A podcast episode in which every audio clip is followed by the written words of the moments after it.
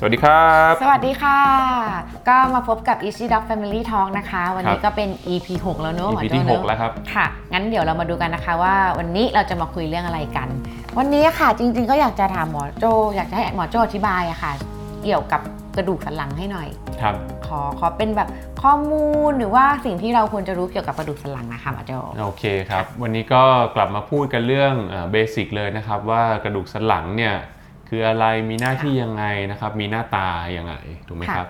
ก็อธิบายง่าย ๆ อย่างนี้นะครับ คือจริงๆกระดูกสันหลังเนี่ยมันเป็นเอ่อกระดูกนะครับที่จริง ๆ มันมีหน้าที่ก็คือคอยปกป้องอืมระบบประสาทที่อยู่ข้างในของตัวมันนะครับอ๋อเหรอคะอ่าแล้วก็เป็นเอ่อโครงสร้างนะครับของแนวกลางลำตัว กลางลำตัวใช่ใช่ไหมะครับก็คือค่ะถ้าเราดูตามรูปแล้วเนี่ยตัวกระดูกสันหลังเนี่ยมันจะเป็นกระดูกชิ้นที่ต่อลงมาจากกระดูกส่วนกะโหลกอืม นะครับแล้วก็อ่าค่อยๆไล่ลงมาไล่ลงมาจนไปเชื่อมต่อบริเวณข้างล่างเนี่ยกับกระดูกอุ้งเชิงกรานอุ้งนะครับเชิงกรานแล้วก็จะต่อลงไปเป็นขาของเราถูกไหมครับมคืออาด้วยความที่มันเป็นกระดูกเนี่ยที่ประกอบไปด้วยกระดูกเล็กๆเนี่ยย่อยๆหลายชิ้นค่ะนะครับ ก็จะมีกระดูกส่วนที่เป็นกระดูกสันหลังส่วนคออ๋อ นะครับตงคอเหรอซึ่งเราเรียกว่า cervical spine นะครับหรือถ้าทางการแพทย์เราจะเรียกสั้นๆว่า C C spine นะฮะก็กระดูกส่วนนี้เนี่ยจะประกอบไปด้วยกระดูก C spine ย่อยๆ ทั้งหมดค่ะ7ชิ้นนะครับ7ชิ้น ซึ่งเราก็จะมีเอ่อคำเรียกง่ายๆนะครับตามตำแหน่งของมัน เช่นชิ้นบนสุดเราก็จะเรียกว่าเอ่อ C1 หรือ C1 นะครับแล้วเราก็จะไล่ลงมา C2 C3 C4 C5 C6 C7 ตามนี้ค่ะนะครับก็จะเป็นตามตำแหน่งของค่ะ กระดูก แล้วก็ถ้าต่อลงมาจากกระดูกส่วนคอหรือ cervical spine เนี่ยมันก็จะมาเป็นกระดูกสันหลังส่วนอก อกเหรอคะ ส่วนอกนะครับเป็นก็ด้านคืหลัง อ่าใช่ครับส่วนอก แต่ว่าตัวกระดูกสันหลังมันก็ต้องอยู่ด้านหลัง อ๋อนะฮะค่ะเอ่อวิธีดูง่ายๆก็คือเราก็คลำบริเวณแนวกลางค่ะลำตัวเราด้านหลังเนี่ยนะครับเราก็จะคลำได้แนวปุ่มกระดูกสันหลังนะครับ ก็ไล่ลงไปเรื่อยๆ จนถึงเอ่อค่ะ บริเวณก้นกบนะครับเอ่อกระดูกสันหลังส่วนส่วนอกเนี่ยถ้าภาษาอังกฤษเราก็เรียกว่าเอ่อ thoracic นะฮะเรียกสั้นๆก็คือเป็น T spine อ๋อ เป็นทีตัวทีไทยแลนด์ใช่ไหม T spine นะครับตัว T spine เนี่ยก็จะประกอบไปด้วยทั้งหมดเอ่อ12 ชิ้นสิบสองชิ้นเลยเหรอใช่ครับ ก็จะมีกระดูกเอ่อสันหลังทั้งหมด 12 ชิ้น ซึ่งมันก็จะมีลักษณะพิเศษของเอ่อกระดูกสันหลังบริเวณ T spine ที่ต่างจากกระดูกสันหลังบริเวณอื่น ก็คือว่ามันจะมี ข้อต่อที่เชื่อมระหว่างค่ะกระดูกสันหลังกับเอ่อกระดูกซี่โครงอืมนะครับกระดูกซี่โครงก็คือเนี่ยกระดูกบริเวณหน้าอกเราที่เราคลำได้อยู่ตรงข้างค่ะหน้าเนี่ยจริง ๆ แล้วเนี่ยข้างหลังเนี่ยมันจะเชื่อมต่อกับเอ่อกระดูกสันหลังอืมนะครับแล้วก็จะเรียกเหมือนเดิมฮะไล่ไปตามตำแหน่งที่ 1 ที่2ค่ะที่ 3 ก็ไล่ลงไปจนถึงเอ่อข้อสุดท้ายก็เป็น T12 ค่ะอ๋อนะทีครัสิบบสอง T12 แล้วต่อจากเอ่อ thoracic spine เนี่ยก็จะลงไปข้างล่าง ก็ถ้าเป็นภาษาไทยเราจะเรียกว่ากระดูกสันหลังส่วนส่วนเอวค่ะนะฮะถ้าภาษาอังกฤษก็เรียกว่า lumbar spine อ๋อลัมบ้าใช่ lumbar spine นะครับ ก็จะเป็นตัวภาษาอังกฤษคือเป็นตัว L แล้วก็เรียกว่า L spine ค่ะนะฮะตัว L spine เนี่ยอ่าส่วนใหญ่แล้วก็จะมี 5 ชิ้นค่ะนะครับแล้วก็เรียกเป็น L1 L2 L3 L4 L5 อืมนะครับค่ะ แต่ก็มีบ้างนะครับในในคนเอ่อจำนวนประมาณสัก 10-15%ของคนปกติทั่วไปเนี่ยก็จะมีเอ่อ L spine เนี่ยอาจจะมี 4 ชิ้นค่ะนะครับบางคนก็มี 6 ชิ้นนะครับอันนี้ก็แล้วแต่เขาเรียกว่าเป็นเอ่อ variation ของแต่ละบุคคลค่ะไม่ได้เป็นสิ่งที่น่าตกใจอะไร แล้วมีมากมีน้อยมีผลต่ออะไรยังไงไหมคะ จริงๆแล้วเนี่ยมันไม่ได้เป็นตัวบอกนะครับว่าถ้ามีมากกว่า 5 ชิ้น หรือค่ะมีน้อยกว่า 5 ชิ้น จะทำให้เกิดโรคอะไรต่างๆนะครับ แต่ว่าเอ่อมีบ้างเหมือนกันที่เราพบว่ามันอาจจะทำให้เกิดอาการเสื่อมนะครับของกระดูกสันหลังส่วนค่ะบั้นเอวอะไรอย่างเงี้ยได้ง่ายกว่าคนที่มี 5 ชิ้นอะไรอย่างเงี้ยนะครับ แต่ว่าตัวเลขตัวนี้ยังไม่ชัดเจนยังไม่เคลียร์ค่ะในปัจจุบันก็ถือว่าอ่าถ้ามี 4 หรือมี 6 ก็ไม่ต้องกังวลมากนะครับ ก็ค่ะถือว่ามีมากนิดน้อยอ่าน้อยหน่อยนะค่ะนะครับอ๋อแล้วก็ ต่อลงไปอีกนะครับจากกระดูกสันหลังส่วนลัมบ้าสปายเนี่ยก็จะเป็นอ่าถ้าภาษาไทยเรียกว่ากระดูกกระเบนเหน็บแล้วกัน กระเบนเหน็บนะนะฮะคะภาษาอังกฤษก็เรียกว่าเซครัมค่ะนะครับซึ่งตัวเซครัมเองเนี่ยจริงๆมันจะมีลักษณะเป็นรูปสามเหลี่ยมนะครับมีลักษณะเป็นรูปสามเหลี่ยม ซึ่งถ้าเราดูตามกายวิภาคเนี่ยมันจะดูเหมือนว่าเป็นกระดูกชิ้นเดียวกันทั้งหมดเลย นะครับตัวสามเหลี่ยมเนี่ยแต่จริง ๆ แล้วเนี่ยค่ะอ่าการเจริญเติบโตของมันเนี่ยมันเกิดจากกระดูกหลาย ๆ ชิ้นมารวมกันอืมนะครับก็ตรงนี้เราก็เรียกว่าเซคลัมแล้วเราก็เรียกบริเวณนี้ว่าอ่ากระดูกกระเบนเหน็บนะฮะซึ่งต่อลงไปจากกระดูกกระเบนเหน็บก็ยังมีกระดูกอีกโอ้มีกระดูกเราก็เรียกว่ากระดูกก้นกบ อยู่ตรงก้นเลยถูกอไหมยู่ตรงคะก้นกบอยู่ตรงค่ะปลายเลยเนี่ยนะครับ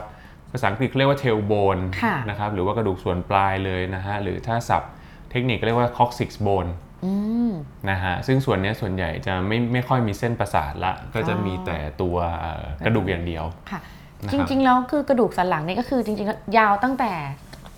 ส่วนคอลงมาจนถึงก้นเราเลยใช่ถูกไหมะครับเป็นตั้งแต่ส่วนต่อจากฐานกระโหลกค่ะบริเวณนี้ลงไปจนถึงส่วนก้นกบที่เราคลำได้เป็นปุ่มนูนค่ะๆบริเวณก้นเลยอ๋อตรงนั้นเราจะเรียกทั้งหมดว่าเป็นกระดูกสันหลัง ใช่ครับใช่อ๋อค่ะ ได้ค่ะ ก็ตัวกระดูกสันหลังเนี่ยอย่างที่ผมบอกไปแล้วว่าจริงค่ะๆหน้าที่ของมันเนี่ยหลักๆ ก็มีอยู่อ่าสองอย่างนะครับ อันที่หนึ่งก็คือมันเป็นโครงสร้างหลักของร่างกายที่คอยเออรับน้ำหนักนะครับ ถ่ายน้ำหนักตั้งแต่บริเวณศีรษะนะครับ แล้วก็เลื่อยลงไปจนค่ะ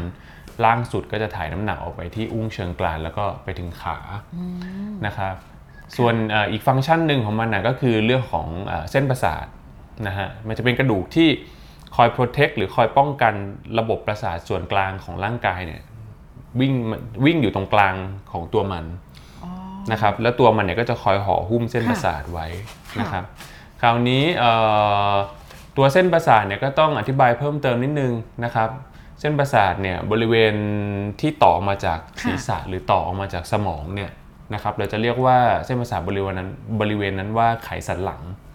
อ๋อเหรอคะ อ๋อไขสันหลังจริง ๆ มันคือเส้นประสาท ใช่ครับ ไขสันหลังเนี่ยถ้าภาษาอังกฤษค่ะคือ spinal cord จริงๆแล้วเนี่ยคำว่าไขสันหลังเนี่ยค่ะ มันคือบริเวณที่มีเซลล์เส้นประสาท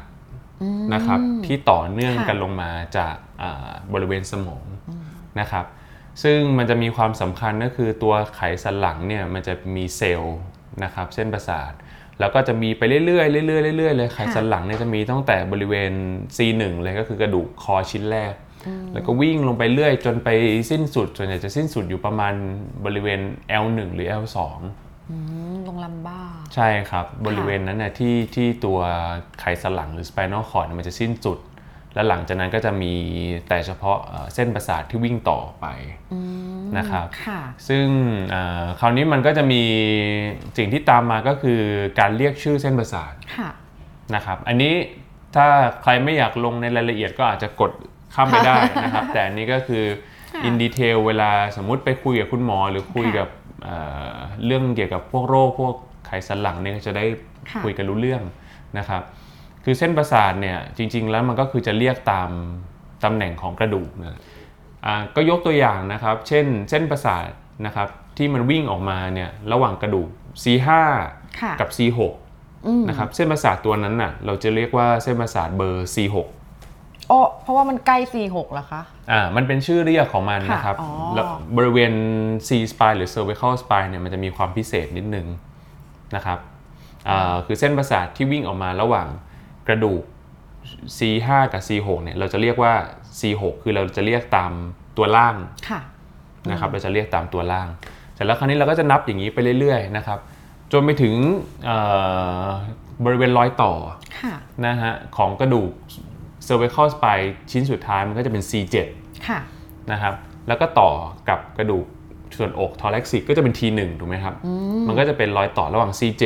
กับ T1 ค่ะนะครับ ซึ่งเส้นประสาทตัวนี้เราจะเรียกว่า C8 โอ้โอนะครับ เราจะเรียกเส้นประสาทตัวนี้ว่า C8 ค่ะเรายังจะไม่เรียกว่า T1 นะครับ ก็จะเห็นว่าเอ่อตัวสุดท้ายเนี่ยก็คือเส้นประสาท C8 ถูกไหมครับค่ะ นะครับที่อยู่ใต้กระดูก C7 แล้วก็ค่ะอยู่เหนือต่อกระดูก T1 อืม ซึ่งหลังจากเส้นประสาท C8 ลงไปแล้วเนี่ยลักษณะการเรียกชื่อมันจะเริ่มเปลี่ยนไป คือเราจะเลิกเราจะเปลี่ยนไปเรียกชื่อเส้นประสาทเนี่ยตามชิ้นกระดูกด้านบนอืม นะครับ เช่นค่ะเส้นประสาทที่อยู่ระหว่างกระดูก T5 กับ T6 เราก็จะเรียกว่าเส้นประสาท T5 ละค่ะนะฮะแล้วก็เส้นประสาทที่ออกมาระหว่างกระดูก L3 กับ L4 เราก็จะเรียกว่าเส้นประสาท L3 ค่ะนะครับก็จะมีความซับซ้อนนิดนึงจะมีแค่ตัวบริเวณอ่าเส้นประสาทส่วนคอเท่านั้นน่ะที่เราเรียกชื่อเส้นประสาทตามกระดูกชิ้นล่าง นอกนั้นเราจะเรียกชื่อเส้นประสาทตามกระดูกชิ้นบนทั้งหมดนะครับอืมค่ะ แล้วเส้นประสาทเนี่ยมีชื่อเรียกแตกต่างกันไปตามตามส่วนต่างๆตามตำแหน่งตามตำแหน่งใช่ไหมคะ แล้วมีผลอะไรต่อต่อส่วนต่างๆของร่างกายครับหมอโจอ๋อครับค่ะคือจริงๆ แล้วมันก็มีความสำคัญนะครับ มันก็มีเหตุผลอยู่ที่ว่าทำไมเราต้องเรียกเรียกชื่อเส้นประสาทให้ถูกต้องนะครับ นับเส้นประสาทให้ถูกค่ะต้องตำแหน่ง เพราะว่ามันสำคัญต่อการรักษานะครับ มันจะมีเอ่อ ศัพท์คำหนึ่งที่เราเราเรียกทางการแพทย์เราเรียกว่าเดอร์มาโทมค่ะมันหมายถึงว่าบริเวณที่เส้นประสาทค่ะเส้นนั้นเนี่ยวิ่งไปเลี้ยงอืมนะครับเดี๋ยวอาจจะมีภาพอินเสิร์ตขึ้นนะคบัรับงเรานะฮะหมายถึงว่าเส้นประสาทสมมุติผมพูดถึงเส้นประสาทอ่า C5 อืมค่ะเดอร์มาโทมหรือว่า บริเวณ area ที่เส้นประสาท C5 นี้ไปเลี้ยงเนี่ยมันก็จะมีบริเวณของมันค่ะเช่นเส้นประสาท C5 ส่วนมากก็จะมาเลี้ยงบริเวณอ่าหัวไหล่ด้านนอกอืมอย่างนี้เป็นต้นค่ะนะครับหรือเส้นประสาทอ่า T10 มักจะมาเลี้ยงบริเวณรอบสะดือนะครับอ่าหรือว่าเส้นประสาทเอ่อ L5 มักจะไปเลี้ยงบริเวณเอ่อปลายนิ้วเท้าค่ะอะไรอย่างเงี้ยนะครับ คือมันเป็น มันเป็นในรายละเอียด ซึ่งค่ะบุคลากรทางการแพทย์เนี่ยเขาจะได้ใช้สื่อสารกันได้นะครับเวลาเขาตรวจร่างกาย หรือว่าเขาสงสัยว่ามีความผิดปกติเนี่ยมันจะมีความผิดปกติ เป็นแพทเทิร์นแล้วก็เป็นแอเรียที่บริเวณเส้นประสาทเส้นนั้นๆเนี่ยมันไปเลี้ยงอยู่นะครับซึ่งซึ่งอาจจะหมายความว่า ถ้ากระดูกไปทับเส้นประสาทเช่นกระดูกไปทับเส้นประสาทที่มันไปส่งผลต่อต่อไหล่ครับก็อาจจะทำให้ไหล่ตรงนั้นมีอาการบาดเจ็บหรือว่ามีอาการใช่ของ อาการค่ะอาการทางเส้นประสาทมันก็จะมีหลักๆอยู่ 3 อย่างค่ะนะครับหนึ่งก็คือปวดอืมนะครับอาการปวดเนี่ยก็มักจะปวดไปตามเนี่ยค่ะเดอร์มาโทมหรือแอเรียที่เส้นประสาทนี้ไปเลี้ยงนะครับอาการที่ 2 ก็คืออาการชาอ๋อใช่นะครับชาก็มักจะวิ่งไปตามเดอร์มาโทมเหมือนกันวิ่งไปตามเส้นประสาทค่ะอ่าอันดับ 3 ก็คืออาการอ่อนแรงของกล้ามเนื้อ นะครับซึ่งอาการอ่อนแรงของกล้ามเนื้อเนี่ยอาจจะมีความซับซ้อนในการตรวจนิดนึง เพราะว่าเส้นประสาทหนึ่งเส้นเนี่ยบางทีมันเลี้ยงกล้ามเนื้อหลายมัดอ๋อหรือกล้ามเนื้อหนึ่งมัดเนี่ยมันถูกเลี้ยงด้วยเส้นประสาทหลายเส้นเพราะฉะนั้นค่ะมีต้องมีศาสตร์ในการตรวจร่างกายนิดนึงแล้วนะครับสามอาการที่หมอโจ้พูดมาค่ะ ปกติเขามาทีละอาการหรือว่าเขาจะมาพร้อมกันทีทั้งสามอาการเลยอะค่ะอ่าเป็นคำถามที่ดีนะครับค่ะส่วนส่วนใหญ่แล้วเนี่ยมักจะมีอาการหลายอย่างร่วมกันแล้วอ๋อเหรอ นะครับค่ะแต่ว่าโดยโดยส่วนมากนี่ไม่ได้พูดว่าทั้งหมดนะครับค่ะโดยส่วนโดยส่วนมากเนี่ยค่ะถ้ามีอาการพวกอ่าผมยกตัวอย่างเช่นโรคหมอนรองกระดูก ทับเส้นประสาทหรืออะไรอย่างเงี้ยอาการแรกๆเนี่ยค่ะมักจะมาด้วยการปวดก่อนค่ะนะครับมันจะมาด้วยการปวดก่อนและอาจจะตามมาหรือว่าเกิดขึ้นพร้อมกันเนี่ยด้วยอาการชาค่ะนะครับอันนี้มักจะเป็นอาการเริ่มต้น นะครับหลังจากนั้นเนี่ยถ้ามันมีการกดทับเส้นประสาทต่อเนื่อง หรือกดทับเส้นประสาทมากขึ้น อาจจะมีอาการอ่อนแรงของกล้ามเนื้อตามมานะจครับริง ๆ แล้วคือถ้าถ้าผู้ฟังหรือว่าผู้ชมรู้สึกว่ามีอาการปวดนะตรงนั้นจริง ๆ ก็ก็ควรจะไปพบแพทย์ปรึกษาแพทย์ก่อนดีไหมคะ ใช่ครับ ก็ถ้าจริงๆเริ่มมีอาการปวดหรือค่ะเริ่มมีอาการชาค่ะที่รู้สึกว่า